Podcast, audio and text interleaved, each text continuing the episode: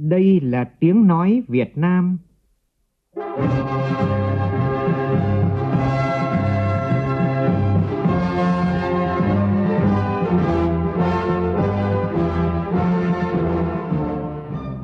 là tiếng nói Việt Nam phát thanh từ Hà Nội, thủ đô nước Cộng hòa xã hội chủ nghĩa Việt Nam.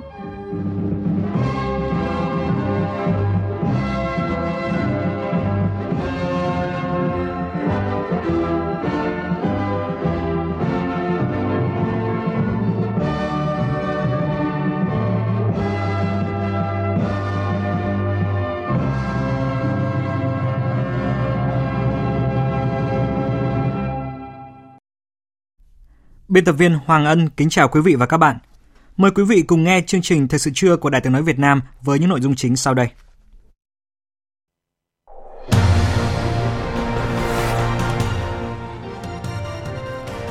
Họp Ủy ban Tư pháp của Quốc hội, nhiều đại biểu Quốc hội đề nghị Bộ Công an giải trình ý kiến cử tri về tiến độ giải quyết tố giác, tin báo các vụ xâm hại trẻ em gái. Khai mạc hội nghị lần thứ 44, Ban chấp hành tổ chức các hãng thông tấn châu Á Thái Bình Dương hướng tới nền báo chí chuyên nghiệp và sáng tạo. Bộ Y tế meeting hưởng ứng tuần lễ tiêm chủng năm 2019 với chủ đề chung tay cùng tiêm chủng bảo vệ cộng đồng. Khai mạc ngày hội sách 2019 tại Thư viện Quốc gia. Sau gần nửa năm thực hiện, thành phố Hồ Chí Minh vẫn chưa thể phân loại rác tại nguồn. Trong phần tin thế giới, Mỹ trấn an quốc tế sau khi Triều Tiên thử vũ khí chiến thuật. Pháp quyên góp được gần 1 tỷ euro cho việc khôi phục nhà thờ Đức Bà Paris.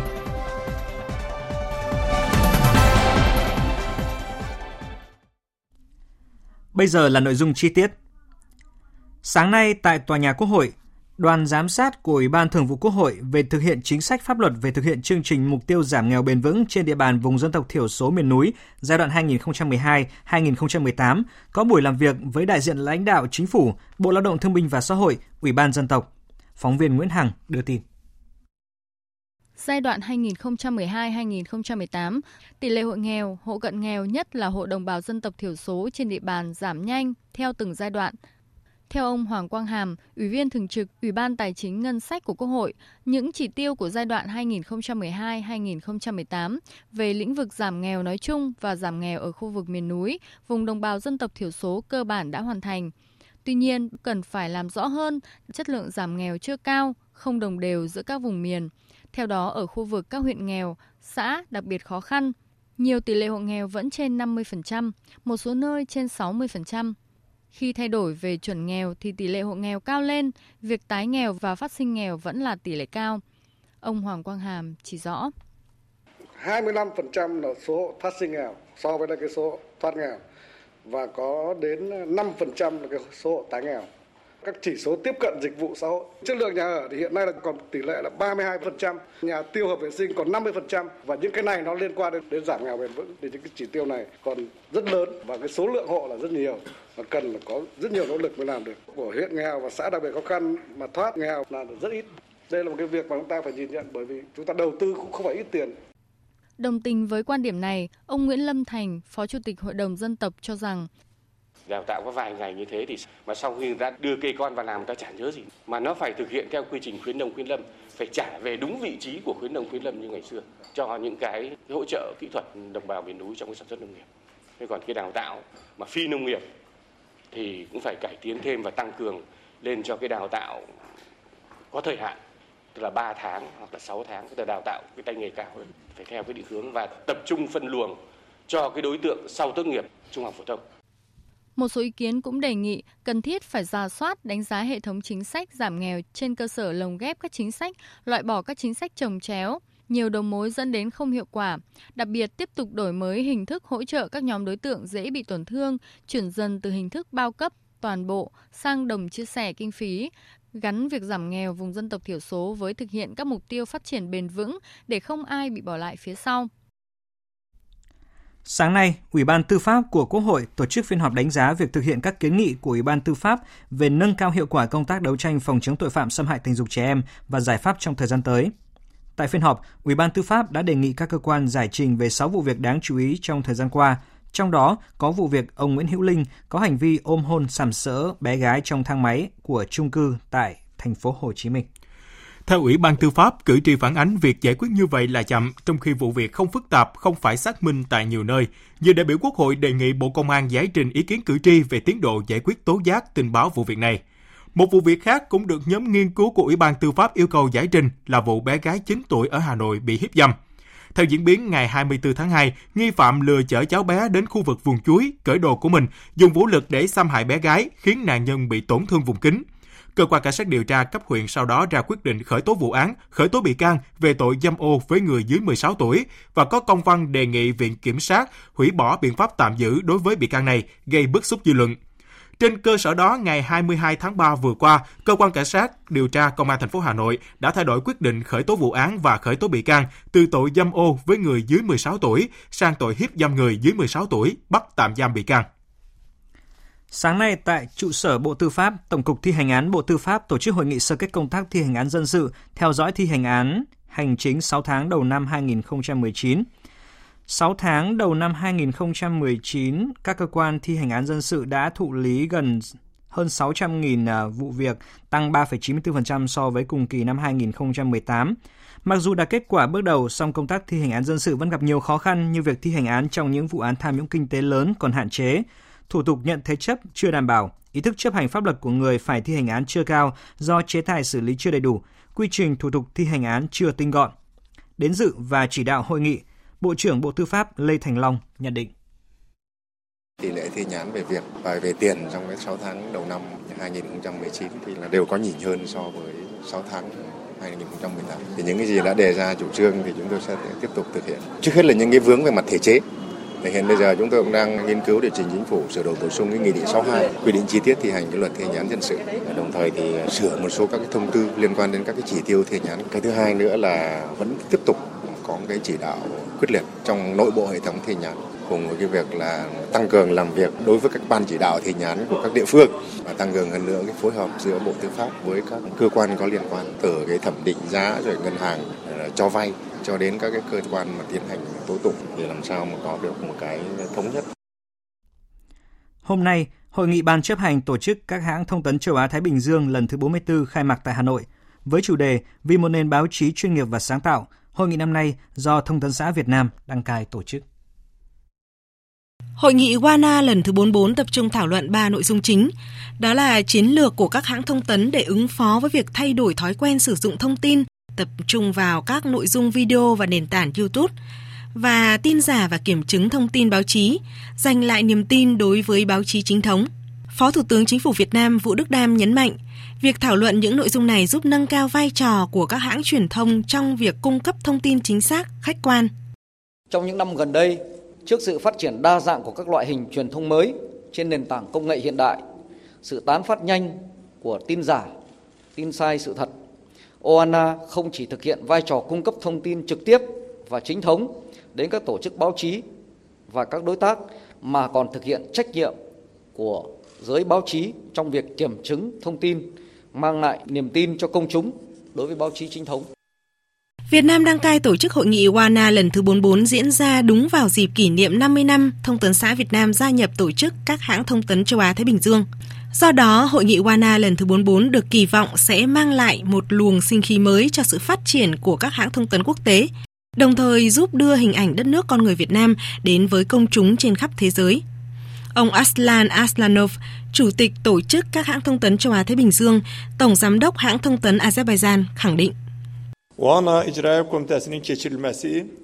Việc đăng cai tổ chức hội nghị ban chấp hành OANA lần này có ý nghĩa lớn, thể hiện sự đóng góp của chính phủ Việt Nam và sự phát triển chung của báo chí, giúp thắt chặt quan hệ giữa các cơ quan truyền thông báo chí với nhau và cùng thảo luận các vấn đề báo chí toàn cầu.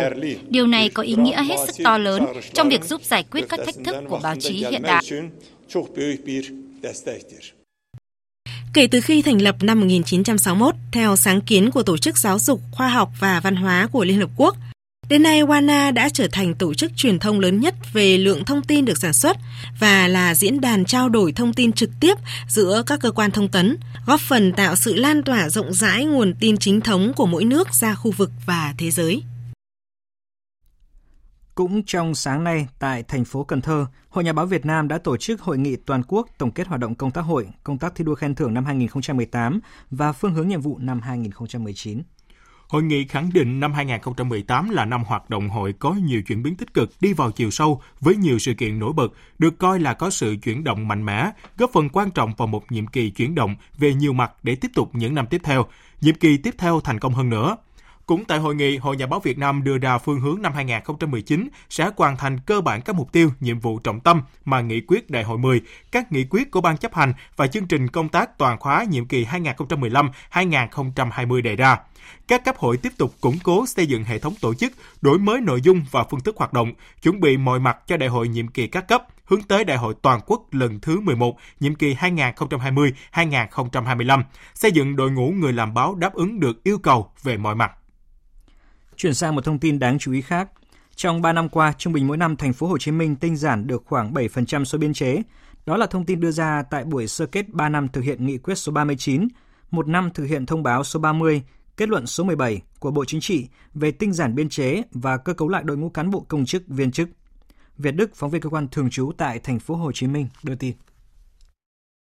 Báo cáo tại hội nghị nêu rõ năm 2016 thành phố Hồ Chí Minh có 4.549 biên chế, đến năm 2017 còn 4.234 biên chế, giảm gần 7%.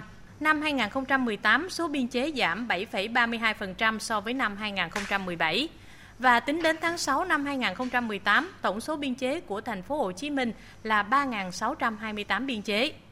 Thảo luận tại hội nghị, các đại biểu đánh giá việc triển khai thực hiện nghị quyết 39 thực tế vẫn còn một số hạn chế, như số lượng biên chế thực tế còn khá cao so với số biên chế được Trung ương giao, vẫn còn cấp ủy lúng túng trong thực hiện tinh giản biên chế, chưa chú trọng đúng mức đến việc cơ cấu lại đội ngũ cán bộ gắn với việc xây dựng vị trí việc làm, sắp xếp và củng cố kiện toàn tổ chức bộ máy.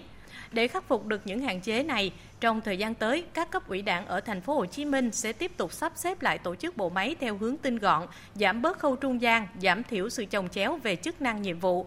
Ông Nguyễn Hồ Hải, trưởng ban tổ chức Thành ủy thành phố Hồ Chí Minh, đề nghị Trung ương cần nghiên cứu giao biên chế theo quy mô dân số. Thành phố Hồ Chí Minh với đặc thù về phát triển kinh tế xã hội có vị trí vai trò đặc điểm là một đô thị đặc biệt cùng với khối lượng công việc giải quyết ngày càng nhiều và có xu hướng ngày càng tăng lên, mức độ phức tạp của công việc ngày càng cao. Do đó, kiến nghị Trung ương nghiên cứu giao biên chế theo quy mô dân số và tính đa dạng phức tạp của thành phố trên mọi lĩnh vực. Sáng nay tại Hà Tĩnh, Bộ Y tế phối hợp với Tổ chức Y tế Thế giới khu vực Tây Á Bình Dương, khu vực Tây Thái Bình Dương tổ chức meeting hưởng ứng tuần lễ tiêm chủng với chủ đề "Chung tay cùng tiêm chủng bảo vệ cộng đồng" nhằm nâng cao nhận thức về tầm quan trọng của tiêm chủng đầy đủ trong suốt cuộc đời. Phóng viên Văn Hải phản ánh. Phát động tuần lễ tiêm chủng, đại diện lãnh đạo Bộ Y tế khẳng định tiêm chủng là biện pháp phòng bệnh hiệu quả và an toàn, đồng thời đề nghị chính quyền các cấp quan tâm chỉ đạo đảm bảo tỷ lệ tiêm chủng đạt trên 95% ở quy mô xã, phường, thực hiện tiêm chủng lưu động tại vùng khó khăn. Giáo sư Đặng Đức Anh, Viện trưởng Viện Vệ sinh Dịch tễ Trung ương cho biết. Ngoài những cái điểm tiêm chủng tại các trạm y tế xã, phường thì chúng ta ở những cái vùng khó khăn hoặc là vùng địa bàn mà khó đi lại thì chúng tôi tổ chức tiêm chủng ngoài trạm cũng như tiêm chủng lưu động. Tức là các cán bộ y tế sẽ chủ động đưa vaccine đến các gia đình để có thể tiêm cho các cháu tại gia đình, tại nhà. Và qua đó thì cũng có thể là chúng ta bao phủ được rộng hơn khi việc tiêm chủng cho các cháu ở các vùng sâu vùng xa. Hiện mỗi năm Việt Nam vẫn có ít nhất gần 90.000 trẻ em dưới 1 tuổi chưa được tiêm chủng đầy đủ, đa phần là con em của những gia đình dân tộc thiểu số nghèo hoặc các gia đình khó khăn ở nông thôn và những hộ dân di cư sống ở thành thị. Từ thực tế này, ông Nihan Sin, chuyên gia về tiêm chủng của Văn phòng Tổ chức Y tế Thế giới tại Việt Nam cho rằng khoảng trống này là nguy cơ lây truyền các bệnh có thể phòng ngừa được bằng vaccine. Hôm nay chúng tôi muốn nhắc nhở các bạn 5 sự thật về tiêm chủng. Thứ nhất, vaccine an toàn và hiệu quả. Thứ hai, vaccine phòng những bệnh chết người. Thứ ba, vaccine cung cấp khả năng miễn dịch tốt hơn so với nhiễm chủng tự nhiên. Thứ tư, các loại vaccine phối hợp đều an toàn và hiệu quả. Và thứ năm, nếu chúng ta ngừng tiêm vaccine, bệnh tật sẽ quay trở lại. Sau lễ meeting, đoàn đại biểu đã diễu hành truyền đi thông điệp tiêm chủng đầy đủ, đúng lịch để phòng chống bệnh truyền nhiễm cho trẻ em. Ngày hội sách năm 2019 đã khai mạc tại Thư viện Quốc gia Việt Nam số 31 phố Tràng Thi, Hà Nội trong sáng nay. Ngày hội sách năm nay thu hút sự tham gia đông đảo của học sinh, sinh viên và những người yêu sách tới tham dự. Phản ánh của phóng viên Ái Kiều. Như đã thành thông lệ, chào mừng Ngày sách Việt Nam ngày 21 tháng 4, Ngày sách và Bản quyền thế giới 23 tháng 4, Thư viện Quốc gia Việt Nam lại tổ chức nhiều hoạt động hấp dẫn. Khắp khuôn viên của thư viện là không gian tổ chức các hoạt động như thi vẽ tranh, thi kể chuyện theo sách bằng tiếng Việt và tiếng Anh, thi nhận diện tác giả tác phẩm. Đây đã trở thành nơi gặp gỡ và trò chuyện về sách của các em học sinh, sinh viên và những người yêu sách khắp mọi nơi tìm về. Bạn Ma Mỹ An, học sinh trường Trung học cơ sở Ngô Sĩ Liên, háo hức tham gia các hoạt động giao lưu đọc sách được tổ chức trong ngày khai mạc. Con đến đây là để tham gia giao lưu hội sách và được tham gia giao lưu với cả các tác giả của các sách mới, các truyện nổi tiếng. Tham gia lần này thì con thấy là lần đầu tiên thì được đến Thư viện Quốc gia thì con thấy nó quy mô rất là lớn và rất nhiều người tham gia, và đi cùng với các bạn thì con nghĩ con có thể cùng giao lưu và có thể cùng các bạn để giao lưu và biết thêm nhiều cái kiến thức về sách hơn và được giao lưu với tác giả hơn. Con thích những cái chuyện của ông Nguyễn Nhật Ánh và con cũng đọc một số cái tiểu thuyết nước ngoài nữa. Với chủ đề sách kết nối tri thức và phát triển, Ngày hội sách năm nay tiếp tục được tổ chức nhằm tôn vinh giá trị của sách, khẳng định vai trò, vị trí, tầm quan trọng của sách trong đời sống xã hội, tôn vinh những người làm công tác sưu tầm, sáng tác, xuất bản, in, phát hành, lưu giữ, quảng bá sách, khuyến khích và phát triển phong trào đọc sách trong cộng đồng.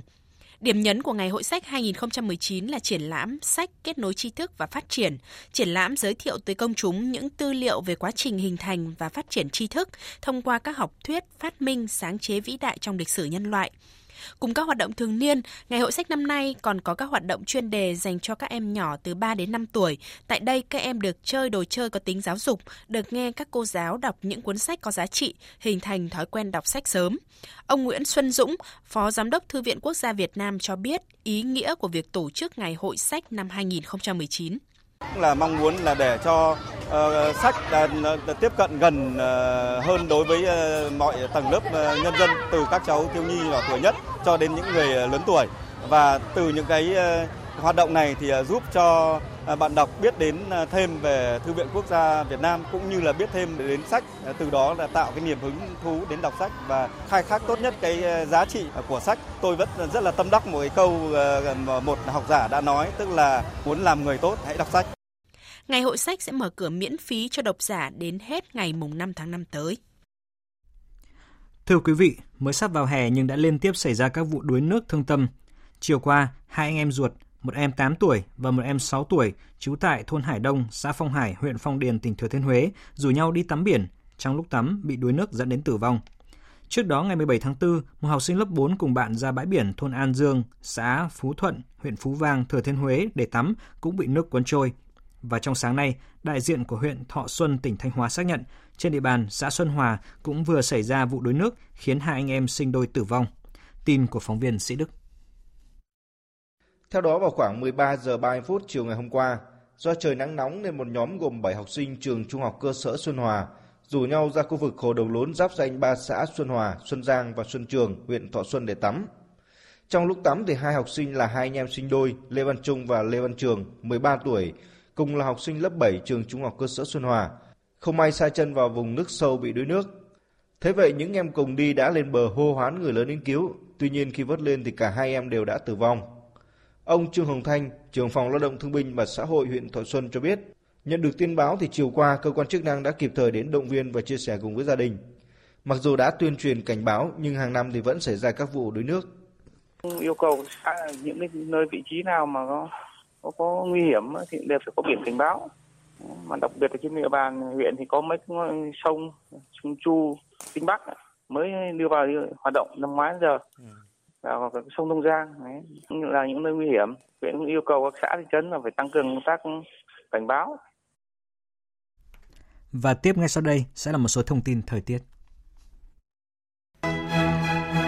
Do ảnh hưởng của vùng áp thấp nóng phía Tây với đới gió Tây Nam gây hiệu ứng phơn mạnh, nên ngày hôm nay nắng nóng tiếp tục xảy ra ở khu vực Tây Bắc, Bắc Bộ, Trung Bộ và mở rộng toàn bộ Bắc Bộ với nền nhiệt độ cao nhất phổ biến từ 34 đến 37 độ. Riêng khu vực Tây Bắc, Bắc Bộ và vùng núi các tỉnh Bắc và Trung Trung Bộ có nắng nóng gay gắt với nền nhiệt độ lúc cao điểm từ 38 đến 39 độ, có nơi trên 40 độ.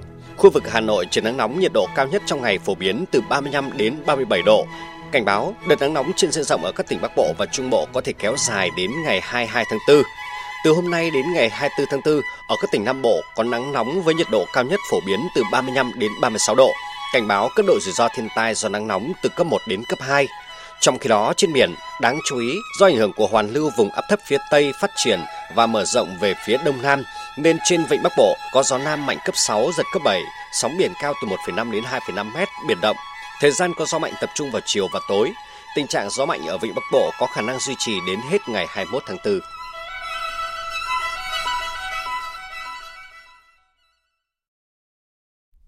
Mời quý vị nghe tiếp chương trình Thời sự trưa của Đài Tiếng nói Việt Nam. Vụ thử vũ khí mà Triều Tiên vừa tiến hành không bao gồm tên lửa đạn đạo. Phát biểu này của quyền Bộ trưởng Quốc phòng Mỹ Patrick Shanahan được cho là một động thái trấn an dư luận của Mỹ trong bối cảnh cuộc hội đàm thượng đỉnh Mỹ-Triều lần thứ 3 đang được xúc tiến chuẩn bị. Biên tập viên Anh Tuấn tổng hợp thông tin. Ông Shanahan đưa ra xác nhận này vài giờ sau khi truyền thông Triều Tiên đưa tin đã thử một loại vũ khí dẫn đường chiến thuật mới dưới sự giám sát của nhà lãnh đạo Triều Tiên Kim Jong-un. Phát biểu trước báo giới, quyền Bộ trưởng Shanahan nói: Tôi sẽ không đi sâu vào chi tiết, nhưng theo tôi, đó không phải là một vụ thử tên lửa đạn đạo. Vụ thử này không làm thay đổi cách nhìn hay cách hoạt động của Mỹ về vấn đề Triều Tiên. Liên quan đến vấn đề Triều Tiên, đặc phái viên Mỹ về Triều Tiên Stephen Biegun và Thứ trưởng Ngoại giao Nga Igor Makhmudov đã thảo luận một cách có tính xây dựng về tiến trình phi hạt nhân hóa Triều Tiên và nhất trí duy trì hợp tác song phương trong vấn đề này.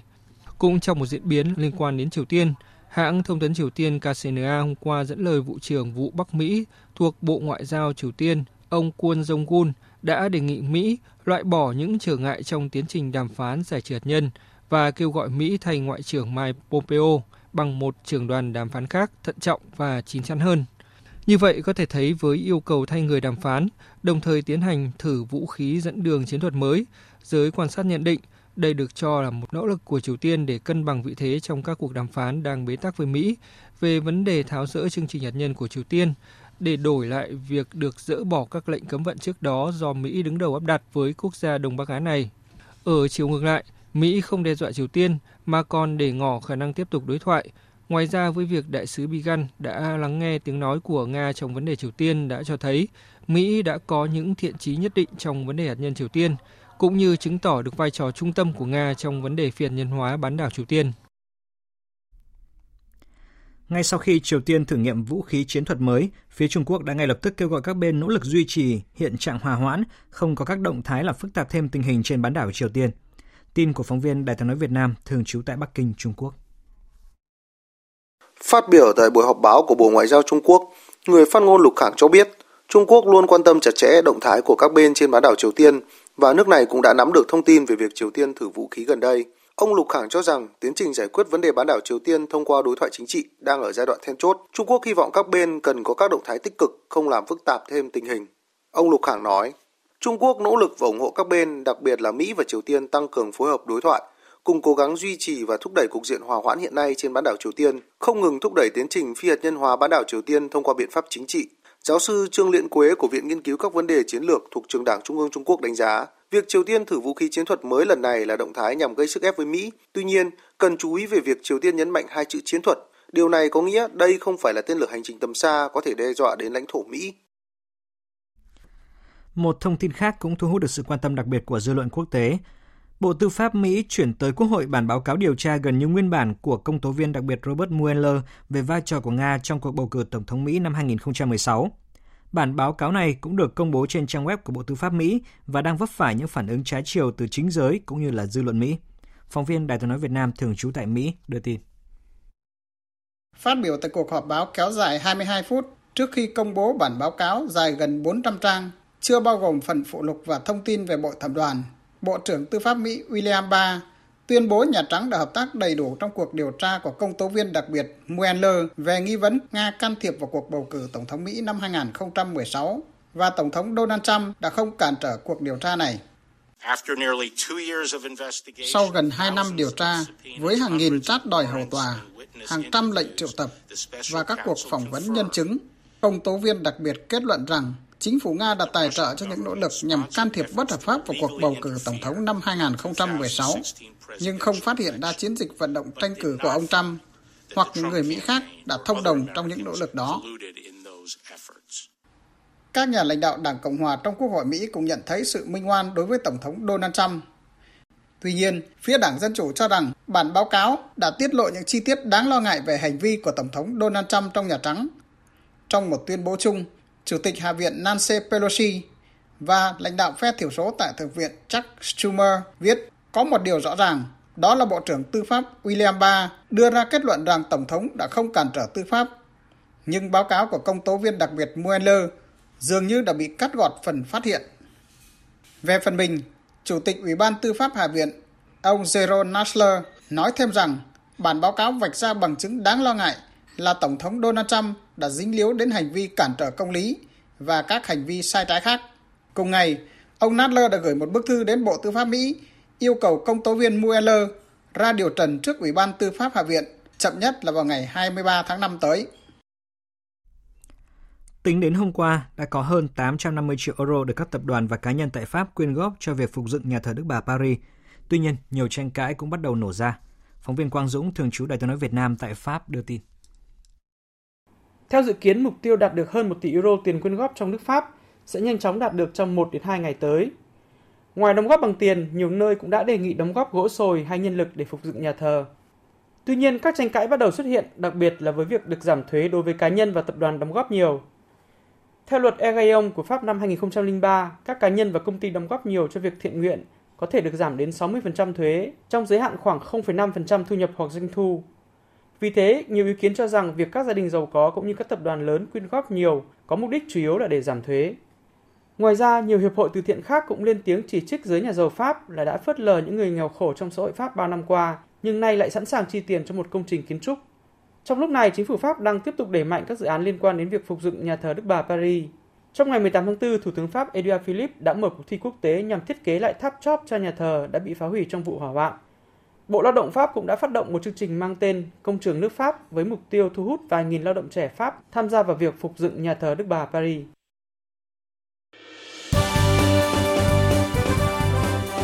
Thời sự Tiếng nói Việt Nam. Thông tin nhanh, bình luận sâu, tương tác đa chiều.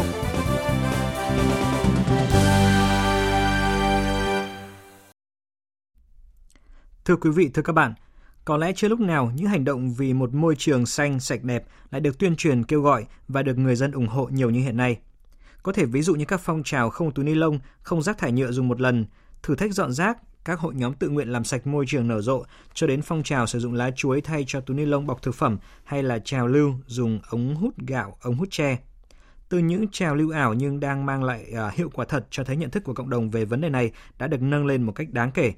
Dù vậy, để môi trường thực sự không còn ô nhiễm thì không hề đơn giản.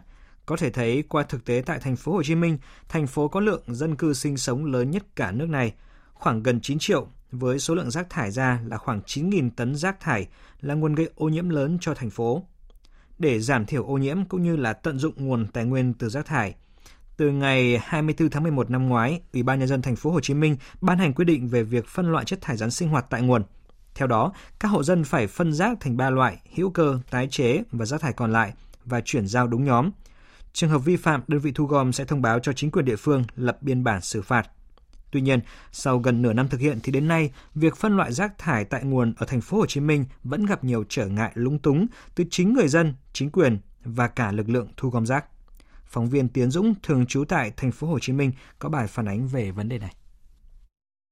Sau khi đi chợ về, chị Huỳnh Thị Thư, ngụ phường Đông Hưng Thuận, quận 12, bày rau củ, thịt cá ra các thau và rổ, các túi ni lông đựng đồ. Chị Thư chọn ra cái nào sạch thì giữ lại, cái nào dơ thì cho vào một túi cùng với gốc rau và đầu cá và bỏ túi rác vào thùng đựng rác ngoài sân. Chị Thư cho biết có nghe hàng xóm nói về quy định phân loại rác tại nguồn, nhưng chưa thấy tổ trưởng chính quyền phổ biến, do đó chị Thư vẫn đựng rác thải như thói quen lâu nay. Mình thấy xe đổ rác lại nó đổ chung tùm lum la hết, nó đâu đổ riêng đâu, có ai phân ra đâu. Thành ra mình cũng khó nữa, không có ai nói hết mà. Ví dụ mà ở trên kia xuống đây nó kêu á, mình phân ra thì mình cũng phải làm theo phân ra.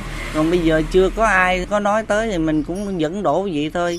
Cứ ở sao làm xong cái bột một bịch cái bỏ vô thùng rác. Trong khi đó, ông Nguyễn Hồng Oanh ở khu phố 12, phường 13, quận Tân Bình cho biết hiện nay tại các hộ chung cư đều không có thùng phân loại rác, mọi người đều phải bỏ vào một đường ống gom rác. Do đó, các túi rác từ tầng cao trượt xuống sẽ rách, bục vỡ. Như vậy, việc các gia đình có phân loại rác thải cũng trở nên phí công, tốn sức. Hơn nữa, theo quyết định 44 năm 2018 của Ủy ban Nhân dân Thành phố Hồ Chí Minh về việc thu gom rác theo ngày chẳng lẽ đang khiến người dân cảm thấy rất khó khăn trong việc đảm bảo môi trường, đặc biệt là việc lưu lại rác thực phẩm trong 2 ngày làm bốc mùi hôi thối, ô nhiễm. Theo quy định, một tháng là có 2 ngày để bỏ rác công nghiệp ở đó, thì là theo ngày giờ thì xe sẽ đến chở đi, nhưng mà thực ra là có những tháng là xe không có tới. Xe để mà vận chuyển cái đây đi thì cũng vẫn chưa được thường xuyên, cho nên là cái rác đó khi để vào đấy rồi thì lại không có người đi, thì vô hình chung nó lại thành một cái đống rác lớn, rồi bà con lại phải tự thuê xe bên ngoài chở đi, nên nó cũng gặp rất nhiều khó khăn. Còn đối với bà Nguyễn Thị Nhượng, một người thu gom rác dân lập tại quận 12, thì hiện nay việc trang bị và phân loại thùng thu gom, xe vận chuyển theo từng nhóm rác thải không chỉ gây khó khăn về kinh phí mà còn khó khăn trong việc tìm điểm tập kết thùng và xe rác. Nghe phường cũng tuyên truyền về cái vụ phân loại rác đây, nhưng bà con đâu có làm, toàn là cứ bỏ vô một bịch vậy đó. Em sợ nhất là những cái miếng chai. Em đã đi thu tiền, em dặn là miếng chai là bỏ ra ngoài, nhưng mà nhiều khi em làm dẫm lên thì thấy cũng sợ thật, nhưng mà dặn thì bà con không ai chịu làm, cũng rất khó khăn cho cái người mà đi thu gom rác. Quyết định 44 năm 2018 về phân loại rác tại nguồn, việc phân loại thu gom rác nhằm ngăn ngừa, giảm thiểu những tác động có hại đối với môi trường và sức khỏe con người. Tuy nhiên, sau gần nửa năm thực hiện, nhiều quận huyện cho rằng ngoài gặp khó khăn trong việc thay đổi ý thức của người dân, thì khâu thu gom rác đang là mấu chốt của vấn đề. Hiện nay, lực lượng thu gom rác dân lập chưa chuyên nghiệp đã góp phần kéo giảm hiệu quả của chương trình. Từ đó, các địa phương đang đề xuất thành phố cần nhanh chóng chuyển đổi lực lượng thu gom rác dân lập thành các công ty, hợp tác xã hoặc liên minh hợp tác xã. Phải có tổ chức rõ ràng, hoạt động có quy chế, có chế tài, người lao động có hợp đồng, thu nhập ổn định, được trang bị bảo hộ lao động, có chế độ chính sách về bảo hiểm. Ông Đậu An Phúc, Phó Chủ tịch Ủy ban Nhân dân quận 12 cho biết. Việc mà gia nhập các hợp tác xã, các doanh nghiệp, đây là vấn đề mấu chốt. Muốn rác ở địa phương được sạch hơn, được tốt hơn và đảm bảo giờ giấc thu gom rác chuyên nghiệp hơn. Quận 12 khuyến khích xã hội hóa việc này và đồng thời đó tiến đến là cung cấp dịch vụ thu gom rác. Đơn vị nào cung cấp dịch vụ tốt, thực hiện tốt cái việc thu gom rác thì đơn vị đó sẽ được triển khai thu gom rác. Tại Thành phố Hồ Chí Minh có đến 60%, thậm chí có những địa bàn đến 80% lượng rác thải sinh hoạt được thu gom bởi lực lượng thu gom rác dân lập. Do vậy, để có được đủ xe thu gom rác có phân loại, có khi người thu gom phải tự bỏ tiền ra đầu tư. Quy định lịch thu gom rác theo quyết định 44 có thể được xem là đã phần nào tháo gỡ khó khăn này. Tuy nhiên, ngay cả với vai trò mới của lực lượng thu gom rác, việc thực thi cũng không dễ dàng. Thưa quý vị, xin được nhắc lại con số rằng là mỗi ngày Thành phố Hồ Chí Minh có khoảng 8.900 tấn rác thải rắn sinh hoạt được thải ra, trong đó 76% được xử lý bằng biện pháp chôn lấp do chưa thực hiện tốt việc phân loại. Thành phố đang phấn đấu tỷ lệ này đến năm 2020 sẽ còn là 50% và vào năm 2050 còn 20%. Tuy nhiên, để làm được điều này thì vấn đề tiên quyết vẫn phải là đưa việc phân loại rác sinh hoạt tại gia đình trở thành quy định bắt buộc phải thực hiện, và những bất cập như vừa được phản ánh trong bài viết vừa rồi thì cần được khắc phục ngay. Quý vị vừa dành thời gian cho mục tiêu điểm và chương trình Thời sự trưa của Đài Tiếng nói Việt Nam xin được tiếp tục với những nội dung đáng chú ý sau đây.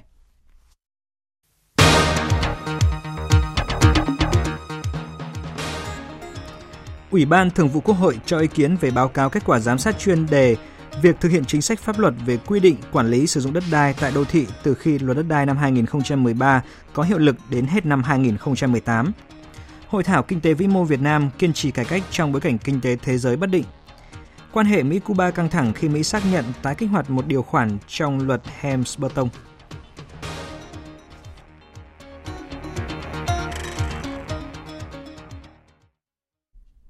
Sáng nay, Ủy ban Thường vụ Quốc hội họp phiên bế mạc. Trước khi bế mạc phiên họp 33, Ủy ban Thường vụ Quốc hội họp kín cho ý kiến về báo cáo kết quả giám sát chuyên đề việc thực hiện chính sách pháp luật về quy hoạch, quản lý, sử dụng đất đai tại đô thị từ khi Luật đất đai năm 2013 có hiệu lực đến hết năm 2018. Tin của phóng viên Lại Hòa. Phát biểu kết luận phiên họp, Chủ tịch Quốc hội Nguyễn Thị Kim Ngân cho biết, phiên họp 33 Ủy ban Thường vụ Quốc hội đã xem xét nhiều nội dung quan trọng và hoàn thành chương trình đề ra, trong số đó điều chỉnh một số nội dung.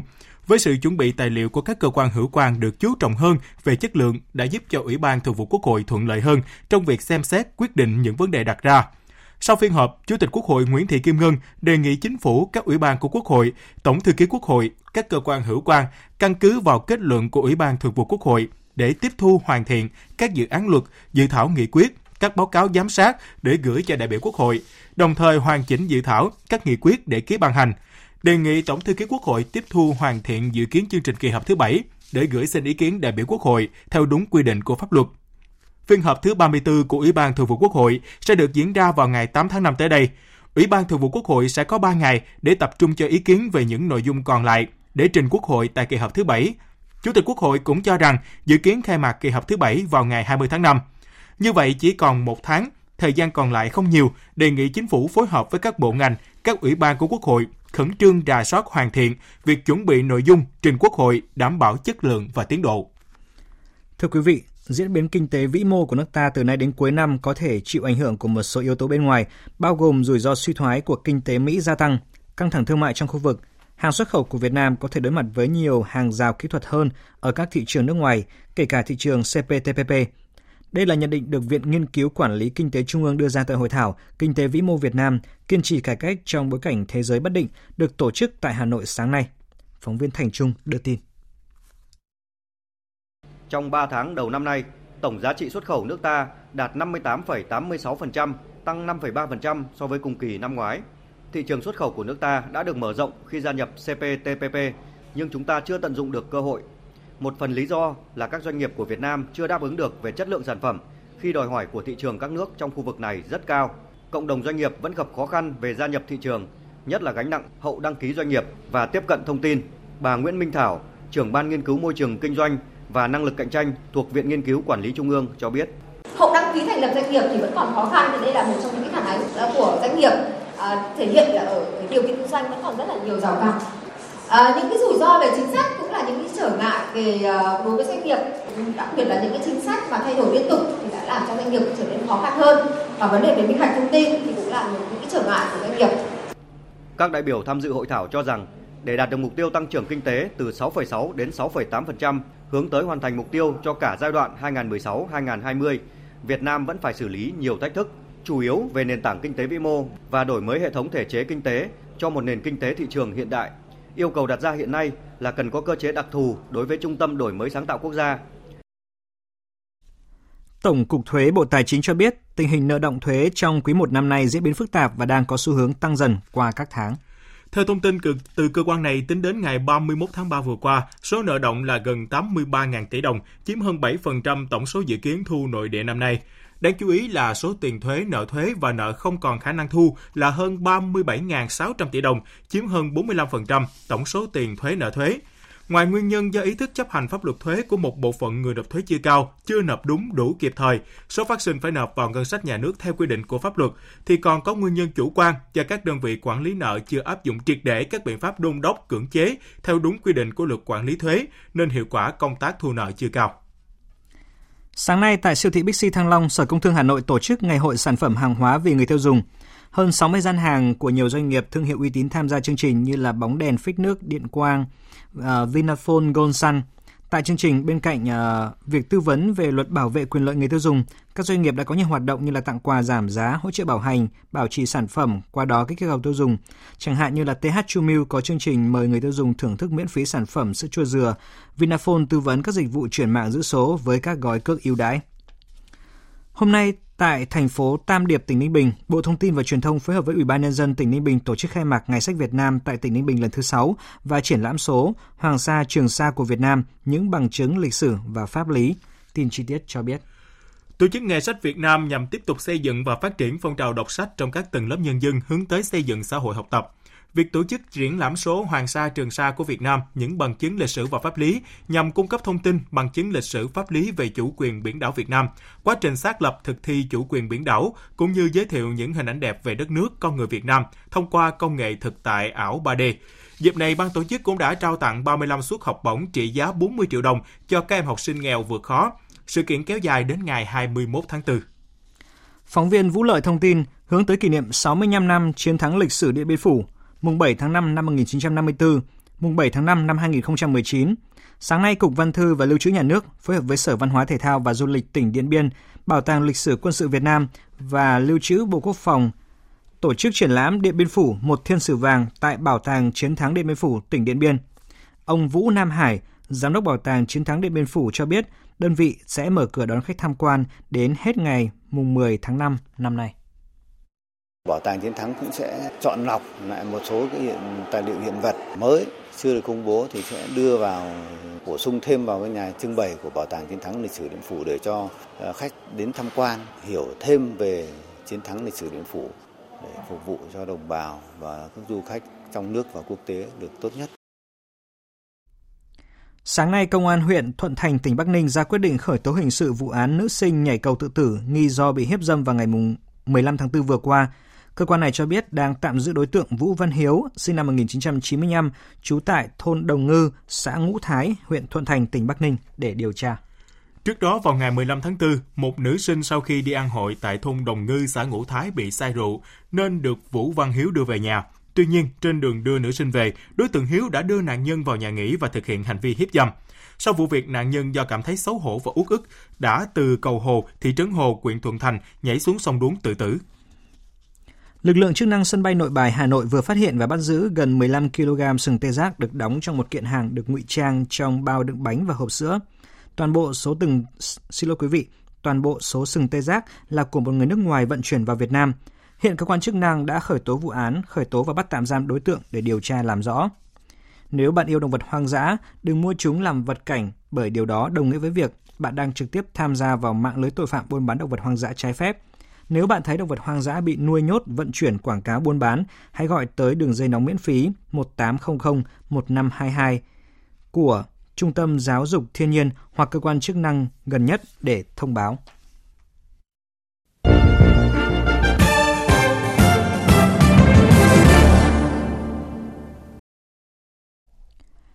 Quan hệ Mỹ-Cuba lại chứng kiến thêm bước tụt lùi sau khi Mỹ xác nhận kế hoạch tái kích hoạt một điều khoản trong luật Helms-Burton năm 1996 sau 23 năm tạm hoãn, cho phép thực hiện các vụ kiện liên quan tới tài sản từng bị xung công ở Cuba. Bước đi mới này của Mỹ ngay lập tức vấp phải phản ứng dữ dội từ đảo quốc Caribe cùng với sự chỉ trích mạnh mẽ của cộng đồng quốc tế. Tổng hợp của biên tập viên Phương Anh. Điều khoản gây tranh cãi liên quan tới luật Helms-Burton cùng với các biện pháp trừng phạt mới mà Mỹ quyết định áp đặt lên Cuba đánh dấu sự thay đổi lớn trong chính sách của Washington đối với La Habana trong 2 thập kỷ qua, làm rạn nứt thêm mối quan hệ vốn nhiều sóng gió giữa hai bên trong nhiều năm qua. Cuba ngay lập tức lên án mạnh mẽ các biện pháp gây sức ép mới này của Mỹ vì cho rằng có thể tác động trực tiếp tới nền kinh tế Cuba. Ngoại trưởng Cuba Rodrigue Parrilla vừa lên tiếng cảnh báo.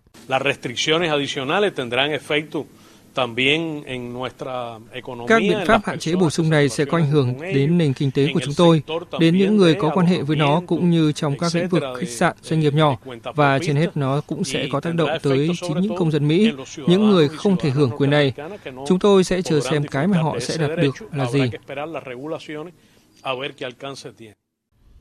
Việc Cuba phản ứng mạnh mẽ trước quyết định của Mỹ là điều dễ hiểu, bởi một khi điều khoản liên quan tới luật Helms-Burton có hiệu lực, hàng loạt công ty của Mỹ, Canada và châu Âu sẽ vướng vào kiện tụng và có nguy cơ phải từ bỏ các dự án đầu tư tại Cuba nếu không muốn theo đuổi các cuộc chiến pháp lý tốn kém và dai dẳng. Hậu quả nhãn tiền là các nỗ lực thu hút đầu tư nước ngoài, tạo bước chuyển mình mạnh mẽ nhằm phục vụ cho công cuộc phát triển đất nước tại Cuba cũng không tránh khỏi những tác động không mong muốn. Phản ứng trước sức ép của Mỹ thông qua các lệnh trừng phạt nhằm vào các quốc gia Mỹ Latin như Cuba, Venezuela. Thứ trưởng Ngoại giao Nga Sergei Ryabkov vừa khẳng định Nga cảnh báo các hành động của Mỹ với các nước này. Từ quan điểm của Nga, các biện pháp trừng phạt hay tác động bằng cách này hay cách khác của Mỹ hoàn toàn là bất hợp pháp. Chính phủ Mexico lấy làm tiếc trước quyết định của Mỹ khi áp dụng lần đầu tiên trong lịch sử điều 3 luật Helms-Burton, nhấn mạnh biện pháp này sẽ gây ảnh hưởng tới các công ty nước ngoài làm ăn tại Cuba, trong đó có các doanh nghiệp Mexico. Những đối tác thương mại hàng đầu của Cuba như Pháp, Tây Ban Nha và Canada cũng đồng loạt lên tiếng phản đối mạnh mẽ quyết định của Mỹ, đồng thời cảnh báo sẽ đưa ra các biện pháp đáp trả và cam kết bảo vệ quyền lợi của các doanh nghiệp của mình tại Cuba. Chính phủ Nhật Bản hôm nay cho biết Tổng thống Mỹ Donald Trump sẽ có chuyến thăm chính thức Nhật Bản từ ngày 25 đến ngày 28 tháng 5 và trở thành vị quốc khách đầu tiên đến gặp Tân Nhật Hoàng Naruhito lên ngôi vào ngày 1 tháng 5 tới. Dự kiến, hai nhà lãnh đạo sẽ hội đàm về vấn đề Triều Tiên, trong đó có cả những nỗ lực để Triều Tiên phi hạt nhân hóa có kiểm chứng, đồng thời thảo luận các biện pháp để thúc đẩy tầm nhìn chung về một khu vực Ấn Độ Dương-Thái Bình Dương tự do và rộng mở. Trong một diễn biến khác, Đại sứ Nhật Bản tại Nga, Kozuki hôm qua cho biết, thời gian tổ chức các cuộc tham vấn Nga-Nhật 2+2 với sự tham gia của các bộ trưởng ngoại giao và quốc phòng vẫn chưa được ấn định. Tuy nhiên, lịch trình liên lạc giữa các bộ trưởng ngoại giao và vòng đàm phán Nga-Nhật tiếp theo đang được thúc đẩy qua kênh ngoại giao. Đặc phái viên Liên Hợp Quốc tại Libya, Ghassan Salameh hôm qua cảnh báo nguy cơ một cuộc chiến tranh toàn diện tại Libya sau khi tướng Khalifa Haftar, đứng đầu quân đội quốc gia Libya tự xưng và ủng hộ chính phủ tại miền đông, phát động chiến dịch đánh chiếm thủ đô Tripoli. Tin chi tiết cho biết. Đặc phái viên Salameh cũng cho rằng chiến dịch này đang dẫn tới tình trạng bế tắc quân sự.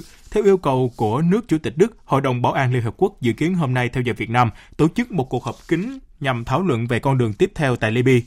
Trước đó, dự thảo nghị quyết do Anh đề xuất yêu cầu một lệnh ngừng bắn đã không nhận được sự ủng hộ cần thiết để được thông qua. Kể từ khi chính quyền cố tổng thống Muammar Gaddafi bị sụp đổ năm 2011, Libya vẫn chưa có ngày nào bình yên, với hai chính phủ tồn tại song song, một chính phủ được quốc tế công nhận ở thủ đô Tripoli và một chính phủ ở miền đông được quân đội quốc gia Libya tự xưng của tướng Khalifa Haftar ủng hộ. Trong khi đó, tình hình tại Sudan tiếp tục có những diễn biến phức tạp. Hôm qua, Hội đồng quân sự chuyển tiếp Sudan thông báo, Thứ trưởng Ngoại giao Badia Edin Abdallah Mohamed Ahmed đã bị cách chức. Cùng ngày, người phát ngôn của hội đồng này, tướng Sam Edin Kabasi cho biết hai người anh em của cựu Tổng thống Omar al-Bashir đã bị bắt với cáo buộc tham nhũng. Sau cuộc tổng tuyển năm 2019, thị trường tài chính Indonesia đã có những chuyển biến tích cực. Theo các nhà kinh tế, những chuyển biến tích cực này có được là nhờ hiệu ứng Jokowi. Hương Trà, phóng viên Đài Tiếng nói Việt Nam đưa tin từ Jakarta. Hôm qua, chỉ số chứng khoán tổng hợp tại Indonesia đã tăng 0,79%, tỷ giá đồng rupia cũng tăng 0,59%, chạm mức 14.000 rupia trên 1 đô la Mỹ. Ông Hansky, giám đốc công ty đầu tư Investasaran Mandiri cho biết, một trong những lý do chỉ số chứng khoán và tỷ giá đồng rupia tăng là do hiệu ứng Jokowi. Kết quả đếm nhanh được công bố ngay sau cuộc bầu cử cho thấy đương kim Tổng thống Joko Widodo hiện đang tạm dẫn trước với 54% số phiếu ủng hộ.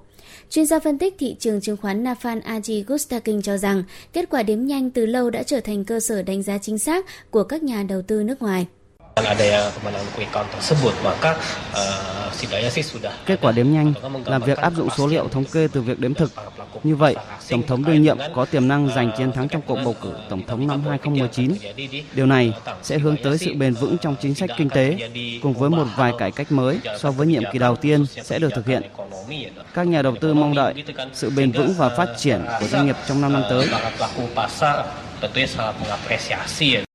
Cơ quan xếp hạng quốc tế dịch vụ đầu tư Moody cũng đánh giá kết quả trên là một tín hiệu tích cực cho nền kinh tế Indonesia.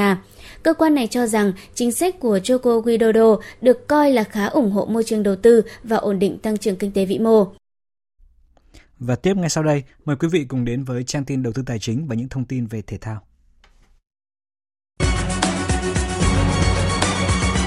Trang tin đầu tư tài chính. Thưa quý vị và các bạn, tại Hà Nội, giá vàng miếng được tập đoàn Doji niêm yết ở mức mua vào 36.260.000 đồng, bán ra là 36.360.000 đồng một lượng. Công ty vàng bạc đá quý Bảo Tín Minh Châu niêm yết giá vàng rồng Thăng Long 4 số 9, mua vào là 36.130.000 và bán ra là 36.580.000 đồng một lượng. Sáng nay, Ngân hàng Nhà nước công bố tỷ giá trung tâm ở mức 22.998 đồng đổi 1 đô la Mỹ, tăng 10 đồng so với ngày hôm qua. Và đầu giờ sáng nay thì nhiều ngân hàng thương mại vẫn giữ nguyên tỷ giá ngoại tệ đồng đô la Mỹ như phiên trước đó, phổ biến ở mức mua vào 23.150 đồng và bán ra 23.250 đồng. Tại hội nghị kết nối ngân hàng và doanh nghiệp do Ngân hàng Nhà nước Việt Nam phối hợp với Ủy ban Nhân dân Thành phố Hồ Chí Minh tổ chức, Ngân hàng Nhà nước cho biết năm qua, chương trình kết nối ngân hàng và doanh nghiệp của Thành phố Hồ Chí Minh đã kết nối cho gần 10.600 doanh nghiệp, vay hơn 285.000 tỷ đồng sản xuất kinh doanh với lãi suất từ 6,5 cho đến 9% một năm. Năm nay, các tổ chức tín dụng cam kết sẽ giải ngân cho các doanh nghiệp vay khoảng 279.000 tỷ đồng. Xin chuyển sang các thông tin về thị trường chứng khoán. Thưa quý vị và các bạn, trong phiên giao dịch sáng nay, mặc dù dòng tiền tham gia khá nhỏ giọt do tâm lý thận trọng, nhưng hầu hết các blue chip đã đảo chiều đi lên là động lực chính giúp VN Index tiếp cận lại ngưỡng kháng cự 970 điểm. Trong đó, các nhóm trụ cột như ngân hàng, dầu khí đều giao dịch khá khởi sắc. Đáng kể là sự đảo chiều sau phiên giảm sâu ngày hôm qua của mã SAB khi bật tăng 5,2%. Kết thúc phiên giao dịch sáng, VN Index tăng 4,1 điểm, đạt 966,4 điểm. HNX Index tăng 0,04 điểm, đạt 105,79 điểm. Đầu tư tài chính biến cơ hội thành hiện thực. Đầu tư tài chính biến cơ hội thành hiện thực. Thưa quý vị và các bạn, Ngân hàng Nhà nước đang lấy ý kiến dự thảo thông tư sửa đổi thông tư số 43 năm 2016 quy định về cho vay tiêu dùng của công ty tài chính. Một trong những điểm sửa đổi đáng quan tâm trong dự thảo thông tư lần này là hạn chế giải ngân trực tiếp cho khách hàng. Tuy nhiên, điều này lại mâu thuẫn với chủ trương hạn chế tín dụng đen của chính phủ. Vì muốn đẩy lùi tín dụng đen thì một trong những giải pháp hữu hiệu nhất là đẩy mạnh cho vay tiêu dùng. Phóng viên Bảo Ngọc phỏng vấn chuyên gia kinh tế Nguyễn Chí Hiếu về nội dung này. Mời quý vị và các bạn cùng nghe. Thưa ông có nhận xét như thế nào về quy định khống chế tổng dư nợ giải ngân trực tiếp cho vay tiêu dùng không được vượt quá 30% tổng dư nợ tín dụng của công ty tài chính ạ? Trước hết là tôi cũng hiểu lý do mà Ngân hàng Nhà nước muốn khống chế trần 30% cho tổng dư nợ tín dụng của một công ty tài chính là một ý tốt. Nó hạn chế được cái rủi ro về nợ xấu. Khi mà các công ty tài chính cho vay các khách hàng thì nếu mà họ giải ngân trực tiếp cho cái bên mà cung cấp sản phẩm dịch vụ mà khách hàng của họ mua thì các công ty tài chính có thể kiểm soát được cái vấn đề sử dụng vốn. Cái điều thứ hai cũng quan trọng là với cái việc mà giải ngân có cái trần như thế, nó cũng giảm thiểu việc mà sử dụng tiền mặt trong nền kinh tế.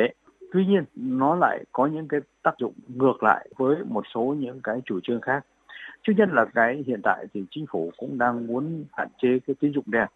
Và để hạn chế tín dụng đen thì chính phủ cũng như Ngân hàng Nhà nước kêu gọi các ngân hàng cũng như là các công ty tài chính, các quỹ tín dụng nhân dân mở rộng cửa hơn để mà có thể cung cấp tín dụng cho người dân, đặc biệt là những người dân mà họ khó khăn tiếp cận với nguồn vốn truyền thống là những nguồn vốn của các ngân hàng.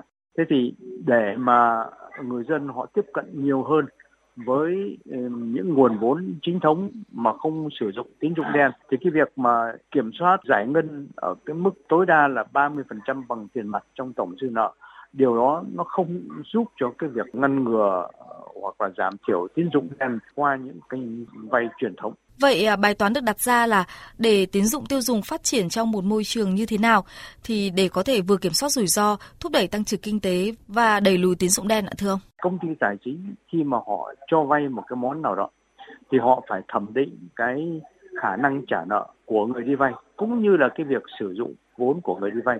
Thì nếu người đi vay mà họ phải sử dụng cái nguồn vốn đó bằng tiền mặt, chẳng hạn như có những cái mục đích vay như là đi du lịch hoặc là đi chữa bệnh hoặc là có những cái chi phí sinh hoạt mà họ bắt buộc phải sử dụng tiền mặt, thì trong trường hợp đó thì phải để cho họ sử dụng tiền mặt. Tôi nghĩ rằng cái việc khống chế cái trần 30% đó là không hợp lý. Hãy để cho các công ty tài chính họ có cái sự thẩm định và có cái sự quyết định về cái trong cái dư nợ của họ là bao nhiêu phần trăm là hợp lý. Vâng, xin cảm ơn chuyên gia kinh tế tiến sĩ Nguyễn Chí Hiếu về những trao đổi vừa rồi ạ.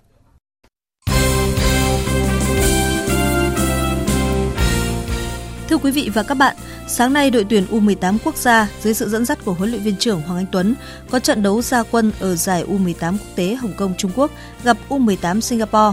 Đây là giải đấu có sự góp mặt của các đội tuyển U18 Việt Nam, Singapore, Myanmar và chủ nhà Hồng Kông Trung Quốc. Thi đấu vòng tròn một lượt tính điểm xếp hạng. Các trận đấu diễn ra từ hôm nay đến ngày 22 tháng 4. Sau thời gian dài điều trị chấn thương, hai cầu thủ Phan Văn Đức và Phạm Xuân Mạnh đang hồi phục tốt và có thể ra sân trong màu áo Sông Lam Nghệ An trong thời gian tới. Văn Đức và Xuân Mạnh đã thể hiện phẩm chất rất tốt qua các giải đấu, nên việc hai cầu thủ này đang trên đà hồi phục tích cực không chỉ là tin vui cho câu lạc bộ Sông Lam Nghệ An mà còn cho các đội tuyển quốc gia khi giúp huấn luyện viên Park Hang-seo có thêm nhiều lựa chọn để chuẩn bị cho các giải đấu quan trọng trong năm nay như vòng loại World Cup 2022 và SEA Games 30. Ban tổ chức SEA Games 30 đã bổ sung thêm 6 nội dung thi đấu cho môn điền kinh tại kỳ Đại hội Thể thao các nước Đông Nam Á diễn ra vào cuối năm nay ở Philippines, gồm chạy 5.000m nam nữ, 10.000m nam nữ, đi bộ 20km nam nữ. Trước đó, các quốc gia như Thái Lan, Malaysia, Indonesia, Việt Nam đã lên tiếng phản ứng gay gắt khi nước chủ nhà Philippines quyết định cắt bỏ nhiều môn và nội dung thi đấu, trong đó có gần 10 nội dung thuộc môn điền kinh. Trong ngày thi đấu đầu tiên tại hai giải đấu quốc tế, hai đại diện của bóng chuyền Việt Nam là Sanet Khánh Hòa và Thành phố Hồ Chí Minh đều giành chiến thắng. Ở giải vô địch các câu lạc bộ Nam Châu Á diễn ra tại Đài Loan, Trung Quốc, câu lạc bộ Thành phố Hồ Chí Minh đánh bại Dragon của Hồng Kông với tỷ số 3-0. Còn tại giải bóng chuyền Nam quốc tế Malaysia, dù phải đối đầu với đội bóng từng giành vị trí quán quân của giải đấu này năm 2017 là câu lạc bộ BHL của Đài Loan, nhưng Sanet Khánh Hòa cũng giành thắng lợi với tỷ số 3-0. Ở bảng A, Sanet Khánh Hòa còn gặp hai đối thủ là các đội bóng đến từ Indonesia và chủ nhà Malaysia.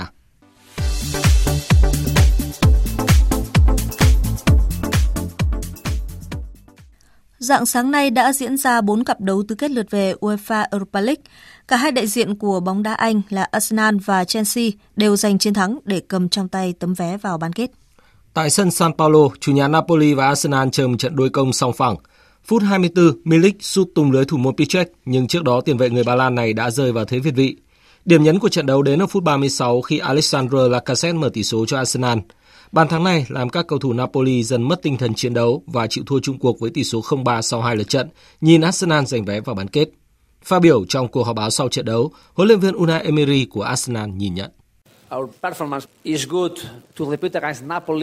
Chúng tôi đã có sự thể hiện tốt và giành chiến thắng trước một đội bóng lớn như Napoli.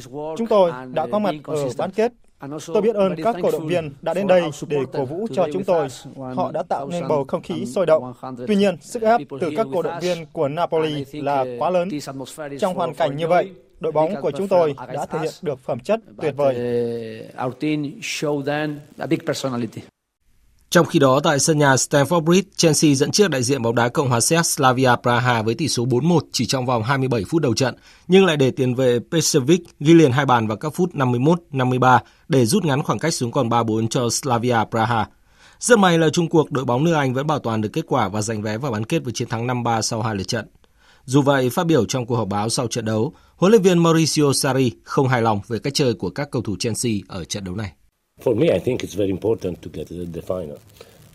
Chúng tôi muốn vào chơi trận chung kết và thắng ở trận chung kết. Còn ở trận đấu hôm nay, chúng tôi đã khởi đầu hiệp 1 tốt nhưng lại chơi rất tệ trong nửa đầu hiệp 2. Chúng tôi đã thật sự gặp vấn đề.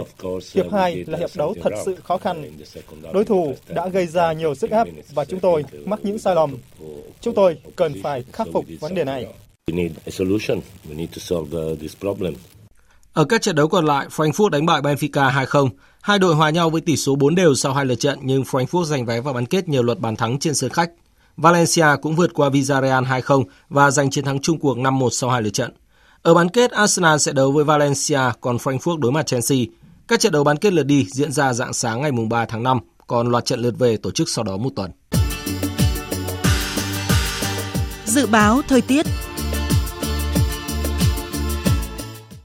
Phía Tây Bắc Bộ ít mây, chiều nắng nóng, riêng khu Tây Bắc có nắng nóng gay gắt, đêm không mưa, gió nhẹ, nhiệt độ từ 23 đến 37 độ, riêng khu Tây Bắc từ 38 đến 39 độ, có nơi trên 40 độ.